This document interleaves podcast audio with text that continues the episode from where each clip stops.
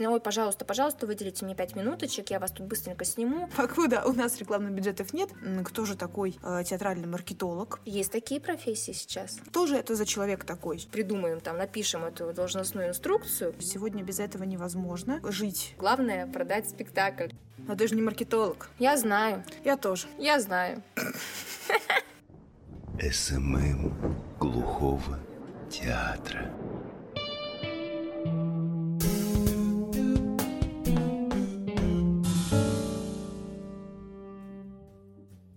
Я Марина, сибирячка, провинциалка и специалистка по связям с общественностью в драмтеатре Нижневартовска.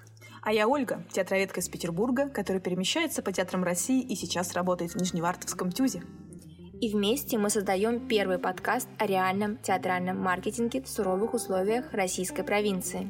Каждый месяц мы берем важную для нас тему, которая касается продвижения театров, пытаемся осмыслить ее, найти интересные кейсы и сделать какие-то выводы.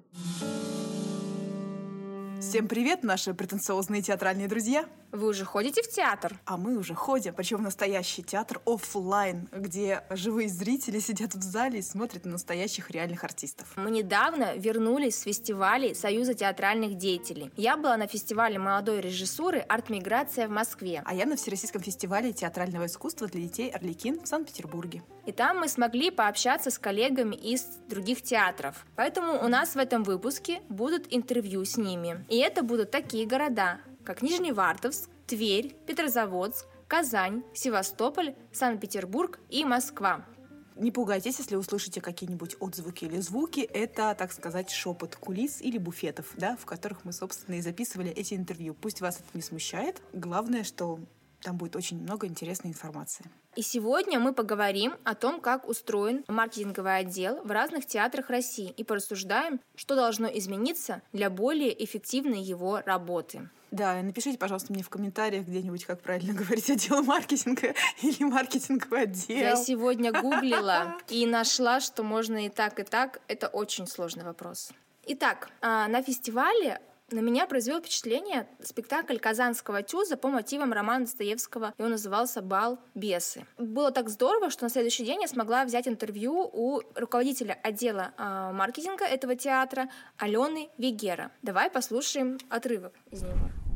Меня позвали в отдел маркетинга. Я тогда была еще просто специалистом отдела маркетинга. Потом, проработав полгода, поняла, что отдел расширяться, наверное, не будет, потому что нет штатных единиц, э, нет финансового бюджета, чтобы оплачивать э, еще кого-то из сотрудников. Я просто нагло пришла к директору, сказала, что у меня есть предложение по кандидатуре, на кого хочешь предложить, я говорю, себя, ну, давай попробуем.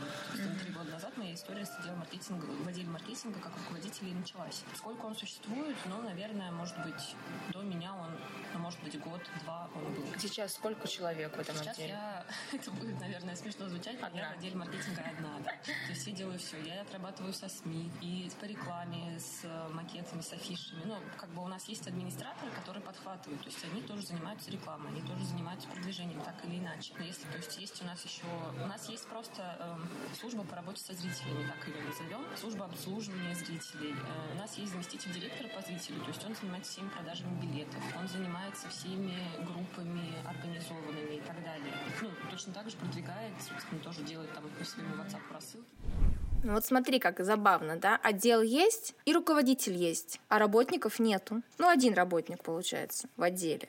Мы здесь говорим не про большие какие-то огромные театры, да, опять же, мы говорим про э, театры небольших городов. Вряд ли стоит думать, что, да, в, в небольшом театре нашем там может быть целый отдельный отдел фандрайзинга, там другой отдел маркетинга, третий отдел по продажам, а четвертый проектный отдел. Ну, хотя, кстати, мне кажется, что здесь дело э, не в широте и количестве жителей в этом городе, а финансовой составляющей, да, возможности всех этих людей содержать, потому что, например, одна из таких тоже проблем, которую сейчас я э, увидела в ну, специализированной группе да, ВКонтакте театральных специалистов, она касается того, что есть и такая проблема, да, что просто, во-первых, нет ставок, есть просто какие-то небольшие зарплаты, и поэтому молодые специалисты, которые приходят из тех же, те же пиарщики или маркетологи, они очень быстро находят себе просто другое место и уходят. И все время приходится кадры вводить в эту специфику, да, то есть как бы заново обучать людей. Да, это, я думаю, очень тяжело. Одна из причин, почему театры предпочитают иметь сотрудника все-таки внутри, а не сотрудничать с маркетингом маркетинговыми агентствами. Ну да, то есть э, на подряде вызывать людей, э, мне кажется, что это очень-очень редкие театры. Хотя все, что касается визуальной составляющей, то, что касается идентики, э, да, фирменного стиля, мне кажется, даже вот пообщавшись с нашими гостями, да, с нашими коллегами в нашей эти поездки, то для этого как раз приглашаются люди со стороны каждый день возникает практически вопрос о том, что нужно СММщик. И вот сейчас одна артистка в театре готова взять на себя это. Ну, как бы меня ну, вроде готова и довериться ей, и понимаю, что она очень ответственная. То есть, ну, у артистов мы же сами понимаем, да, что мы вот сейчас, допустим, едем на гастроли в октябре в Волгоград, а у нас там очень, ну, сколько, вот до этого, допустим, у нас там шесть спектаклей, в четырех из которых одна артистка занята. Не та, которая вот сейчас, например, SMM, но вот все равно. Я понимаю, что ну как она будет? Никак. Все равно я буду делать. Ну и смысл мне как бы тогда и в этой SMM щице. А вот с этой девочкой попроще. Ну и я вижу, что она все-таки готова там включиться. Вот посмотрит, посмотрит. Она больше внутри, она, может, она какие-то... на репетициях, она по-другому видит артистов, она по-другому с ними общается, она уже какие-то штуки придумывает. Ну, то есть у нее, в принципе, на это другой взгляд. Она более профессиональна, чем я в плане театра. Мне кажется, здорово должно получиться. Знаешь, мне кажется, что идея привлечь к соцсетям а, актеров, она достаточно интересная, но тут для меня есть плюсы и минусы. Плюсы в том, что актер погружен и может рассказать о чем-то таком особенном, интересном, необычном, о чем обычный СММщик а, не расскажет, потому что у него просто ну, нет банально доступа, он этого не увидит, не узнает. Но Минусы все-таки для меня перевешивают. Во-первых, это минус, что актер бывает слишком сильно погружен в процесс и расскажет об этом так, что обычные зрители не поймут о том, что происходит. И второй минус в том, что мы все-таки все в основном государственные театры, и есть вещи, которые можно говорить, какие не стоит говорить, и как это говорить. Мы-то это все знаем, я через это уже три года прохожу, и каждый раз что-нибудь всплывает.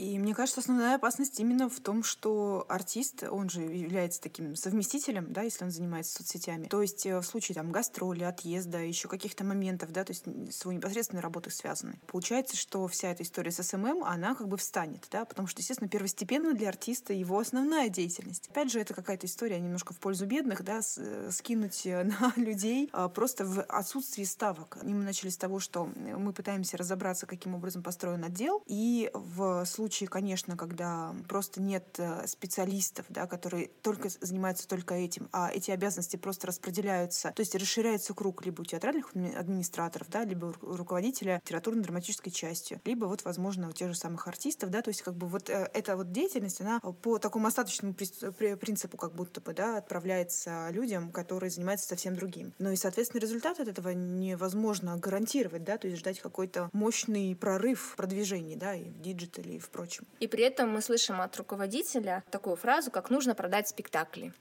Да, в этом плане тоже интересно, что, мне кажется, часто директора театров, они видят в театральном маркетологе какую-то такую расширенную демо-версию театрального администратора, да, потому что все-таки э, театральный администратор и отдел продаж, он занимается немножко другими вещами, и я думаю, что мы сегодня можем к финалу, да, опять же, сформулировать, кто же такой э, театральный маркетолог, потому что раньше, э, конечно же, не было никаких таких историй, это абсолютно тема взятая, опять же, там из бизнеса, да, из э, корпораций. Раньше всеми делами, связанными связанными с так называемым продвижением занимался, ну кто, театральный э, администратор. администратор занимался продажами. Завлит. Завлит занимался поисками авторов, да, занимался всеми э, вещами, связанными с текстами, занимался в том числе, возможно, и сегодня, да, соцсетями. Но Просто дело в том, что это, опять же, структура, скажем так, э, прошлого века. Вот в чем дело. А за даже последние 20 лет, да, э, очень многое поменялось. Я уже не говорю о том, что, естественно, в этой структуре не предполагалось никаких таких историй, как фандрайзер, как э, там в таргетолог, копирайтер, там, дизайнер. Да, то есть был художник, возможно, по рекламе. Дизайнер сторис.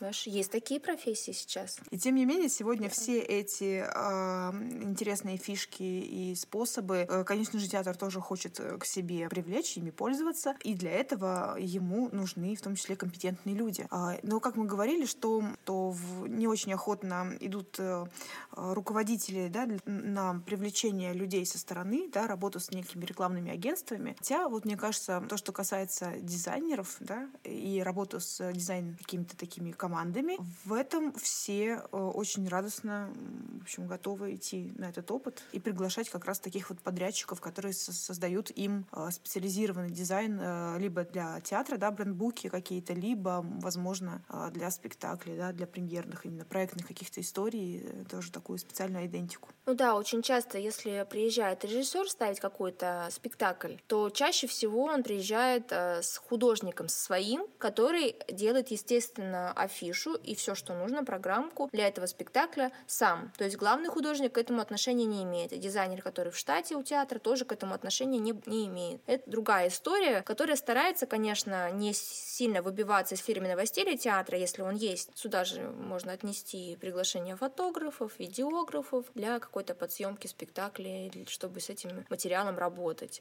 Вот. Ну и по поводу офлайн и онлайн э, рекламы э, интересно было послушать два мнения, во многом, скажем так, э, может быть, даже и противоположных. Вот заместитель директора по творческим вопросам Тверского театра юного зрителя Анна Брусова рассказала, каким образом она и ее театр работает с, собственно, наружной рекламой офлайн.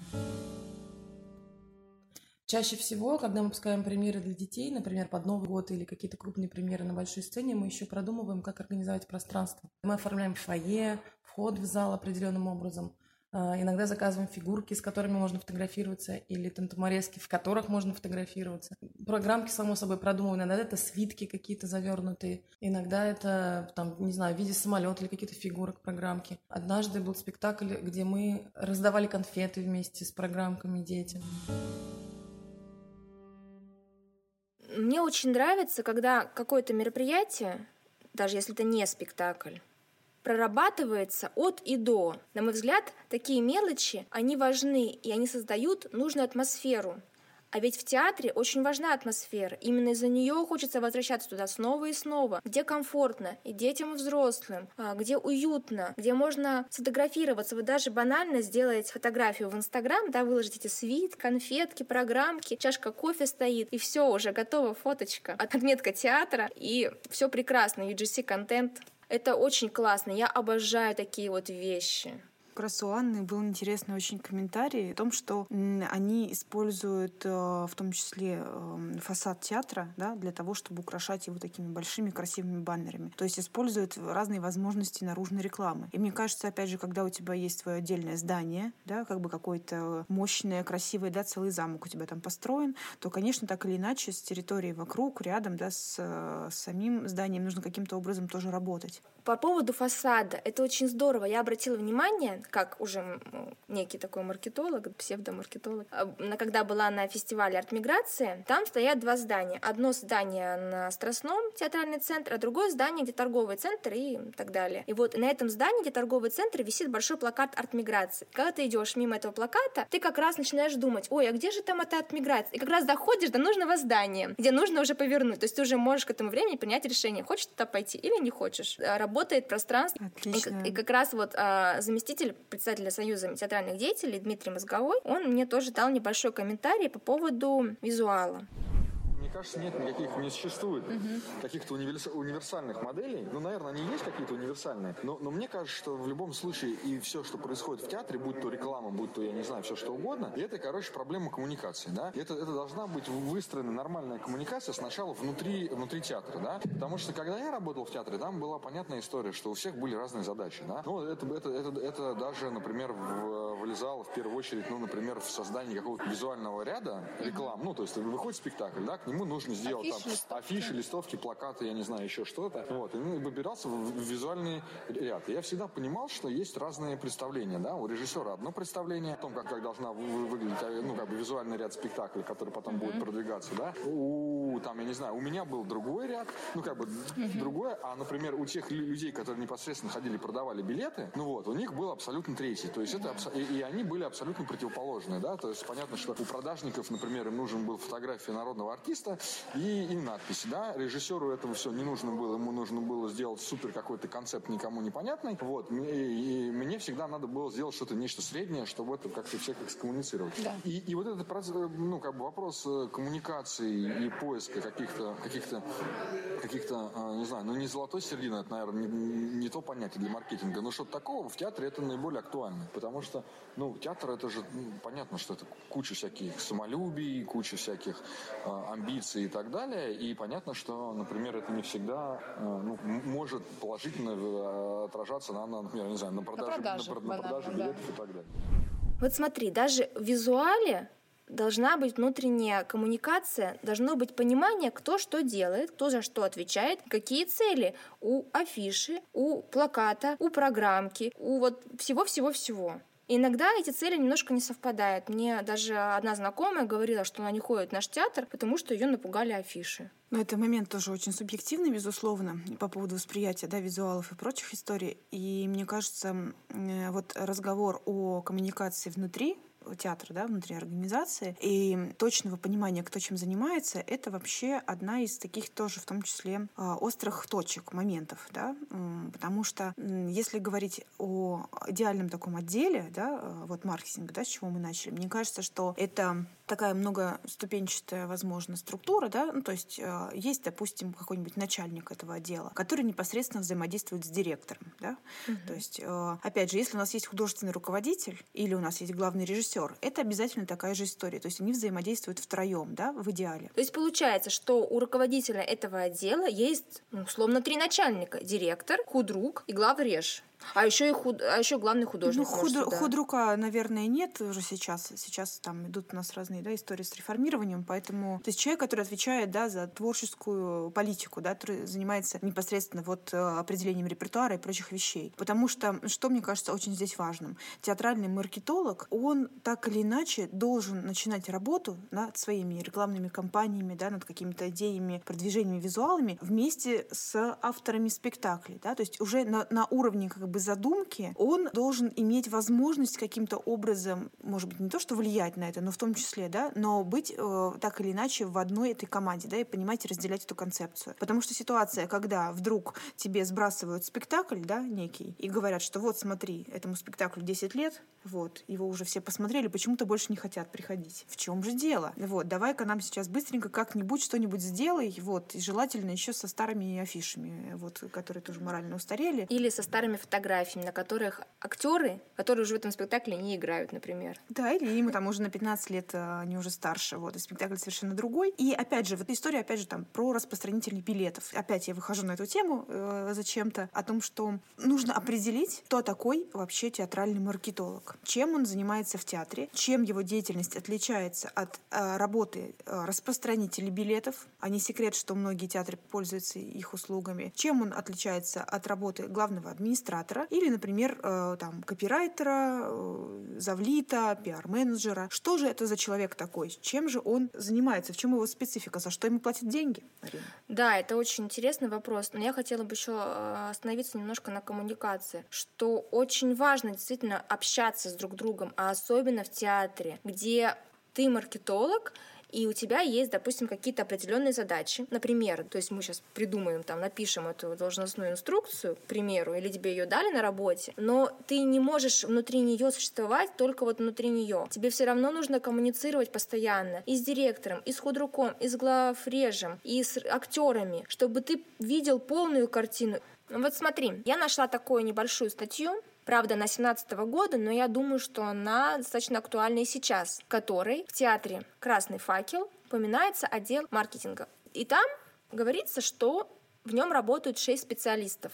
Это пресс-секретарь, это ведущий редактор, это менеджер по рекламе, SMM-менеджер, дизайнер, руководитель отдела, заместитель директора по маркетингу и рекламе. Нам интересно, что каждый сотрудник имеет свои обязанности, но мы сегодня как раз разбираем, чем же занимается вот тот самый маркетолог. Да? Давай э, подумаем, вспомним, что это такое. Потому что, ну, прежде всего, понятно, это осуществление некой рекламной деятельности. Что может быть, что такое рекламная деятельность вообще в театре?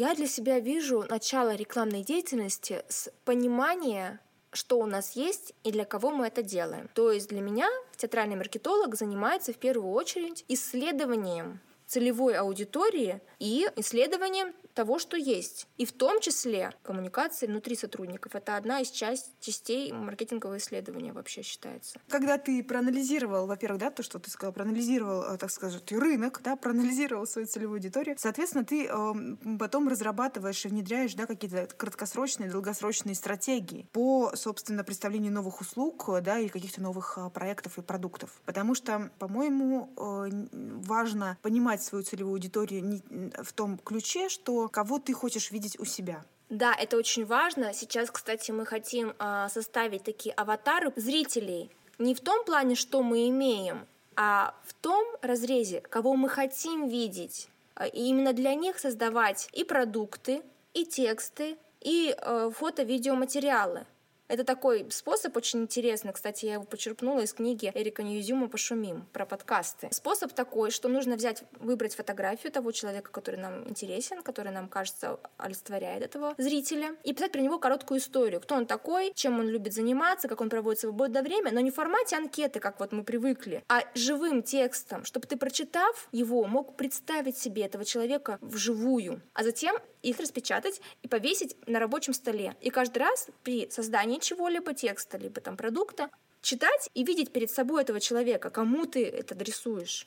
Согласна. Маркетолог да, в театре, он непосредственно должен быть связан с людьми, которые придумывают э, спектакли, которые создают, собственно, да, тот самый театральный, господи, прости, продукт, да, проекты. Потому что как раз вот на уровне вот этого понимания того, что мы хотим видеть у себя ту или иную аудиторию, мы и простраиваем свою репертуарную политику. То есть, например, если мы все вместе собрались, там, не знаю, директор, а, худрук, э, режиссеры, художники, и мы сидим и понимаем, что вот мы заинтересованы в том, чтобы у нас э, появилась молодая молодая аудитория. Мне кажется очевидным, что это проблема не одного конкретного некого специалиста там, по пиару да, или маркетолога или какого-то даже их небольшого отдела. Это общий какой-то вектор развития э, всего театра. И для того, чтобы эту новую аудиторию привлечь, ее невозможно завлечь просто, мне кажется, новыми классными интересными афишами на спектакль, опять же, вот на спектакль, который давно морально устарел, но и который просто адресован э, другим людям. То есть для того, чтобы увидеть э, тех же самых молодых людей, о которых говорила Алена, нам нужно придумывать делать дополнительные проекты. О своем опыте э, рассказала э, начальник отдела развития и реализации проектов в Карельском национальном драматическом театре города Петрозаводска Анна Калашник.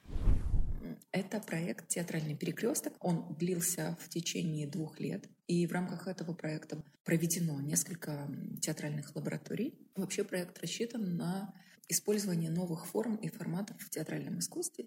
И в рамках этого проекта создан ландшафтный спектакль, бэби-спектакль, один спектакль для семейного просмотра и концертная программа.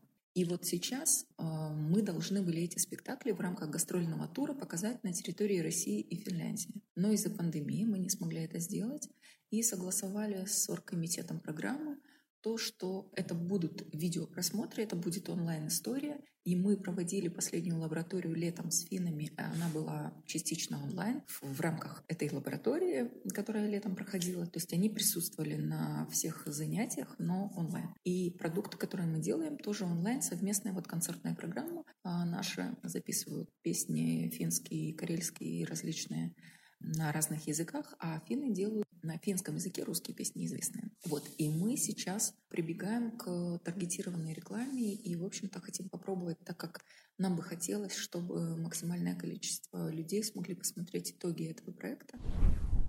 О новых формах да, и поиске этого взаимодействия, диалога со зрителем говорит и директор Севастопольского ТЮЗа Андрей Маймусов.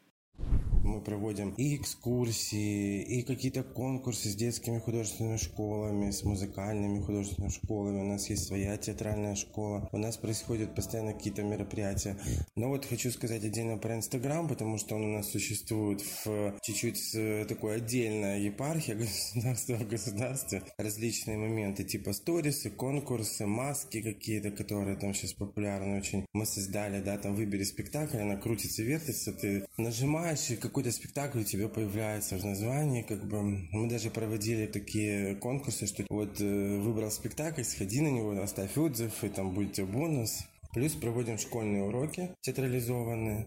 У нас есть такая интересная э, методика работы с учителями. Мы через департамент образования призываем их на, на разговор с режиссером. Перед премьерой, вот у нас уже несколько раз такое было, мы собирали учителей, им режиссер, постановщик, художественный руководитель, завлит, они как бы доносят зерно, мысль какую хотят. И очень просят, конечно, детей подготовить, чтобы они вели себя соответствующе. У нас есть обсуждения со зрителями, они задают вопросы, говорят свои впечатления, передают свои эмоции уже так, да, вот активно. Очень здорово, когда вот действительно человек, который будет продвигать какой-то проект или спектакль, он действительно внутри. Но чаще всего я, допустим, сталкиваюсь с тем, что меня ставят просто перед фактом. И даже на репетиции до определенного момента не пускают. Это и грустно, и странно, но непонятно, как объяснить э, руководителям, что на самом деле будет эффективнее работа, если я тоже буду включена. Но опять же, я же не руководитель отдела. И здесь есть еще такой момент с артистами. Я думаю, что здесь у всех артистов разный опыт, да, но тем не менее, в, мне кажется, в небольших городах человек, возможно, с этим меньше соприкасается, да, чем э, столичный, например, какой-нибудь артист, который постоянно понимает, что ему нужно себя пиарить, в том числе самому, да, понимает необходимость всей этой работы, да, по продвижению, потому что, мне кажется, сегодня в наших небольших региональных театрах некоторые артисты до сих пор боятся давать интервью или считают, что они вот тут вообще как бы не должны заниматься вот этими фотосессиями, что это какая-то какое-то не то что одолжение, да, но это какая-то такая очень необязательная история. Хотя мне кажется, что как раз большинство-то и понимает, что сегодня без этого невозможно жить, потому что вот такая диджитализация, она как бы уже является нормой, да, и данностью. И если это не какая-то, опять же, творческая позиция, но такую творческую позицию себе может, мне кажется, суперзвезда, опять же, как бы как свою рекламную стратегию выбрать. Какой-нибудь Пелевин, там, не знаю, Земфира, да, то есть уже люди, которые как раз в начале своей карьеры очень активно давали интервью, снимались в разнообразных фотохрониках. Это все делалось на определенном этапе, поэтому мне кажется, что вот эта вот включенность всей творческой команды, да, то есть как бы и понимание ею, тоже необходимость этой работы в разных ключах. То есть это не, это не ситуация того, что мы сейчас к вам придем и вот пять минуточек у вас там займем, пожалуйста, там нам выделите, мы просто постоим со стороны. Нет, это организация специальных там фотосессий, фотосъемок для команд э, телевизионных. То есть это э, прям действительно такое отдельное направление. Да, и на самом деле вот здесь я хочу сказать, что за то время, пока я работаю в драмтеатре, ситуация изменилась. Если изначально актеры не понимали, зачем это нужно, и это действительно, ой, пожалуйста, пожалуйста, выделите мне пять минуточек, я вас тут быстренько сниму, и там уже не было времени подумать про свет, звук и все остальное. Это были, конечно, ужасные ролики, я сейчас смотрю, сердце кровью обливается. Сейчас уже другая ситуация, сейчас они уже готовы, сейчас, да, хорошо, я приду, как одеться, что сказать, да, где мы будем снимать. Проблем нету. Если я прошу кого-то поучаствовать в чем-то, все стараются, все понимают, что это необходимо, и это дает свои плоды. И меня это, конечно, очень радует. Это как раз результат, я думаю, твоей работы и как раз вот то, о чем говорил Дмитрий, э, коммуникация внутри театра. Потому что очень важно, чтобы все отделы понимали, зачем они это делают, и были в каком-то, опять же, едином таком порыве. Да, и даже приятно, когда актеры сами подходят и говорят, а давай мы вот сделаем вот это, а давай мы вот придумаем вот такую вот вещь. Это очень, конечно, приятно и здорово. Давайте теперь обратимся к опыту нашего города. Мы поговорили с директором Нижневартовского дворца искусств, которая поделилась с нами своим опытом реформирования отдела продвижения. Сегодня нужно очень хорошо понимать, для какого зрителя ты делаешь ту или иную постановку, особенно если говорить об учреждениях культуры. Это не то же самое, что в театре постановка, которая ставится там около года или около шести месяцев разрабатывается. Вы не будете ее... Ну, я о взрослых, о больших, о крупных постановках. Вы не будете ее переделать в зависимости от того, что вот у вас пришел запрос школьников, да, если вы я не знаю, ставите экранизацию там, не знаю, мастера и Маргариты. Но навряд ли вы будете ее в середине да, работы переделывать. А вот в нашем случае а, создать концерт специально под такого зрителя вполне возможно. А, здесь разница в том, что мы его катаем один-два раза, не более. То есть крайне редко бывает повтор. Тем более там, пять лет назад мы что-то показали, в этом году мы его восстанавливаем. У нас нет такой практики в учреждениях культуры. За последний год наше учреждение старается во все концепции, во все концерты вставлять, э, да не побьют меня режиссеры прошлых лет, вставлять все-таки сюжетную линию, э, работать с драматургией. То есть о чем-то зрителю говорить. Э, хотя современные тенденции говорят нам, что во главе угла должно быть шоу. в котором традиционно очень мало смысла. Опять же, да не закидают меня помидорами все современные а, ивент-менеджеры. Поэтому я склоняюсь к тому, что наш зритель сегодняшний и зритель театра — это очень схожий человек. Скорее, это одно лицо. Я слышала о таких моделях работы в разных организациях. А некоторые идут даже дальше и выстраивают полностью горизонтальную структуру, где абсолютно любой работник может придумать идею, собрать команду и реализовать проект. И неважно, какая у него должность. Честно говоря, не знаю, как у них прописано это в трудовой и везде. Ну, в реальности это существует вот таким образом. Здесь, конечно, есть и свои плюсы, и минусы, если говорить именно про театр. Потому что в театре, опять же, у каждого есть свои амбиции, свое понимание, как и что должно происходить. Не все актеры, не все руководители примут, что какой-то рядовой работник, так в кавычках рядовой, предлагает сделать проект, в котором он будет руководителем, независимо зависимо от того, какая у него должность определена. Я это прекрасно понимаю и вижу. Иногда четкое разделение обязанностей – это все-таки лучшее решение. Потому что в театре при, допустим, организации фестиваля или какого-то такого проекта непривычного, не э, спектакля, происходит ситуация, что все занимаются всем. И непонятно, с кого что спрашивать, кто за что отвечает. Какое-то такое брожение происходит. Это не работает эффективно на самом деле.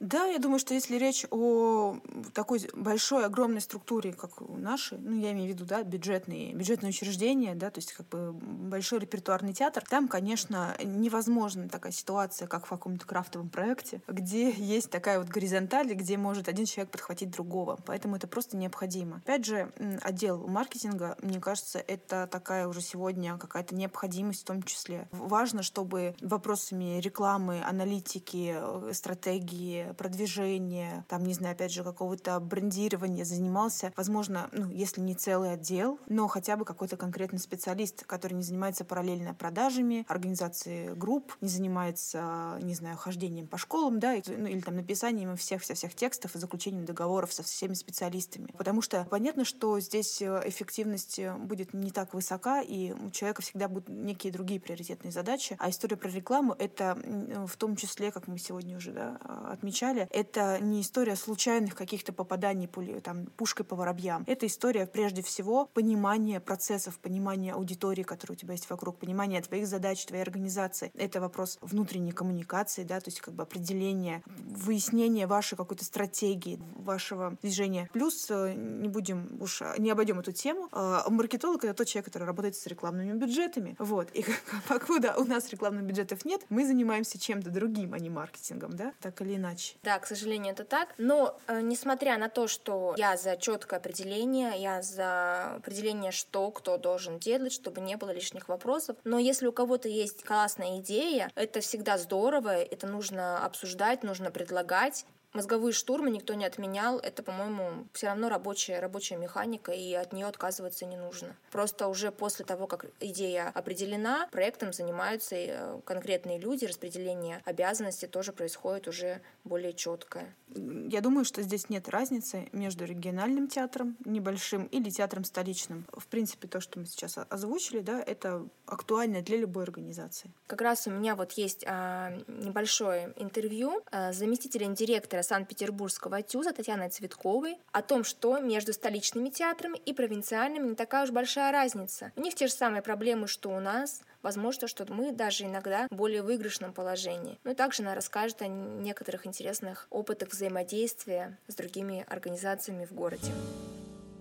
Санкт-Петербург — это город э, с очень, понятное дело, мощным культурным кодом, и там большая традиция, и что-то поменять — это, вы знаете, гораздо сложнее, чем даже в провинции. Мы сотрудничаем э, с кинотеатрами, с развлекательными центрами, где наши афиши тоже размещаются, и вот у нас очень крутой был проект с, киноце... с кинотеатром «Пик», где э, они сами, но они просто очень креативные тоже ребята, и мы делали афиши, спектакли в стиле киноафиш, и вешали их через одну, как бы, вот в коридорах, но очень здорово было, на самом деле круто получилось, очень хорошо сработало. Мы просто видим там со времени размещения у нас там есть определенное повышение интереса, определенной возрастной категории как бы на, ну, на информацию, которую мы дали, на конкретные спектакли в том числе. Бывают и непри... опыты негативные, да, например, вот мы пробовали рекламу в фитнес-центрах, а вот не сработало вообще. То есть мы размещали большие постеры, причем я ездила, смотрела, это там большая сеть, э, сеть фитнес-клубов «Фитнес-хаус», как бы они по всему Петербургу, там огромное количество народу, я сама там в один из них хожу, и вот мы попробовали и поняли, что ну вот это не для нас, нам это не полезно.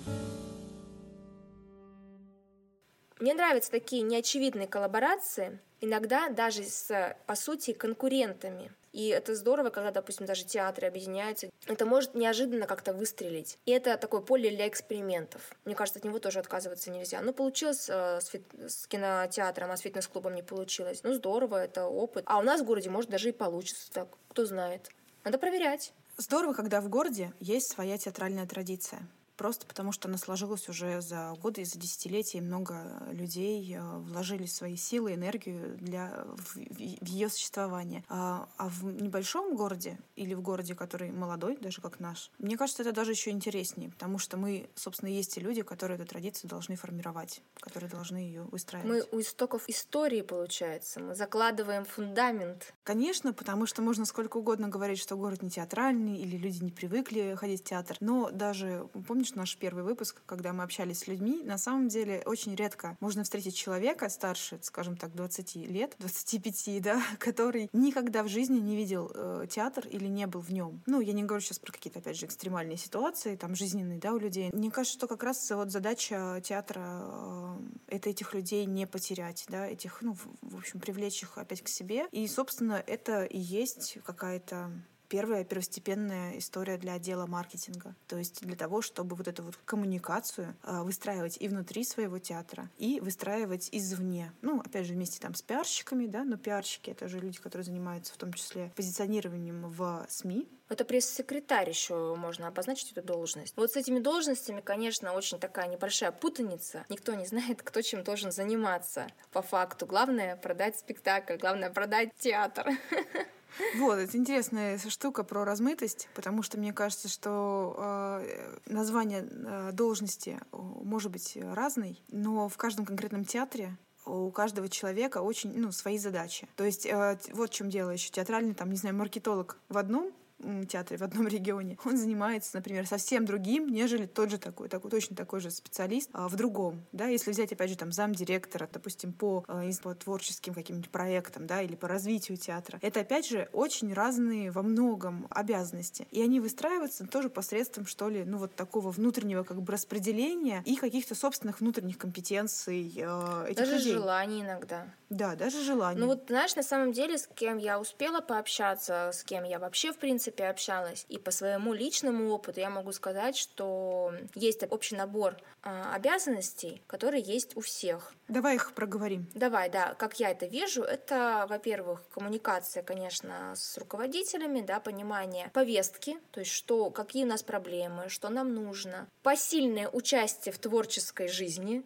театра, то есть либо создание каких-то проектов, либо какая-то включенность в то, что уже происходит. А, ну, я уже говорила про исследования, насколько это возможно, какие-то хотя бы самые элементарные, посмотреть статистику группы ВКонтакте, чтобы оценить э, возрастной э, половой набор подписчиков. Это выстраивание маркетинговой стратегии, желательно на год, хотя бы ориентировочно, и желательно на месяц вперед, ну и, соответственно, уже корректировка ее в течение там недели-двух. Затем это организация различных фото, видеосъемок для нужд театра и для СМИ. То есть тут еще коммуникация со СМИ происходит очень плотная. Иногда написание текстов, иногда просто приглашение, их сопровождение за ручку, куда нужно и так далее. Сюда же вся работа с соцсетями.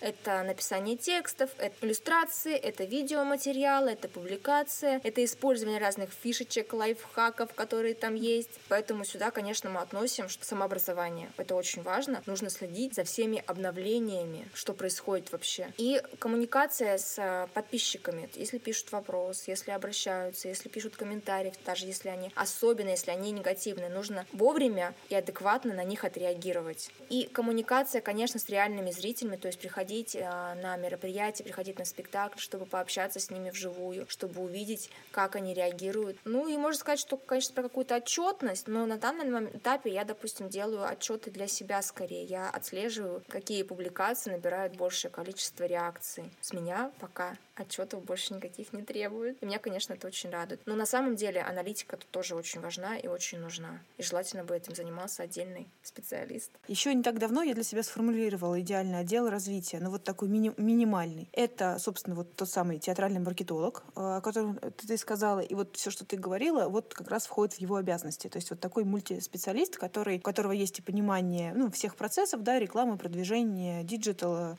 каких-то там проектной деятельности и прочее. У него есть дизайнер в штате, который занимается постоянно созданием, ну, то есть визуальных э, разных историй. У него есть копирайтер, потому что мне кажется, что человек, который занимается соцсетями, это тоже такая кропотливая работа, которая не может быть по остаточному принципу, она требует, на самом деле, большой степени внимательности, и этим может заниматься, опять же, тот самый, там, не знаю, пиарщик, а может заниматься отдельный человек, и очень здорово, когда этот отдельный человек есть, который как раз пишет контент-план, который каждый день пилит сторис, да, и который, в общем, занимается всеми социальными сетями и, возможно, даже формирует для них какие-то, ну, как бы совершенно разный контент, потому что... Э, О, этом... если бы в, соцсети... в разных соцсетях делать разный контент, это вот моя мечта, которая пока недостижима. Это действительно нужно на каждой соцсети иметь отдельного человека, который бы в ней разбирался. Опять же, здесь тогда встает вопрос э, тоже о видеографе, фотографе. Э, сейчас я думаю о том, что все-таки перспективнее работать с разными людьми э, на подряде, то есть не иметь их в штате, да, просто их приглашать как бы по необходимости. Это вот такой отдел развития, который не предполагает все, что связано да, с администраторами, с билетерами, кассирами. Это уже совершенно другая епархия. Это люди, которые в том числе там и соприкасаются с бухгалтерией, да, ну как бы напрямую. И у них есть своя другая как бы отчетность, да, и свои определенные задачи, которые, разумеется, они связаны с отделом. Опять же, в разных театрах может быть по-разному. Есть, может быть, некий замдиректора, да, который, воз, который возглавляет, да, всех вот этих вот людей. То есть э, тогда в этот отдел развития входят и администраторы, и, допустим, э, там, билетеры, да, и кассиры. Но, но мне, мне в моем идеальном мире хочется эти две истории разделить, потому что все-таки история, ну вот про создание контента и про рекламу, история про продажу, да, и каждодневные вот такие вот задачи, да, там, прямых продаж, это немножечко, по-моему, пересекающиеся истории, но они про разные. Друзья, если вы дослушали до этого момента, то я надеюсь, что у вас есть свое интересное мнение по этому поводу, или, возможно, вы тоже работаете в театре и хотели бы рассказать нам, как все это устроено у вас. Расскажите нам об этом а в комментариях, в отзывах, либо пришлите личное сообщение. Все ссылки на нас будут в описании. Спасибо, что дослушали наш подкаст до конца. Он доступен на Apple Podcasts, Google Podcasts, на Яндекс Музыке, в телеграм-канале SMM Глухого театра, группе ВКонтакте «Театральный маркетинг» и на других подкаст-платформах. Все ссылки на платформы и на нас в социальных сетях будут в описании. Подписывайтесь, оставляйте комментарии или пишите нам лично. И, пожалуйста, поставьте оценку в iTunes, чтобы больше людей услышало наш подкаст. Мы будем благодарны и все обязательно прочитаем. Давайте слушать друг друга и ходить в театр.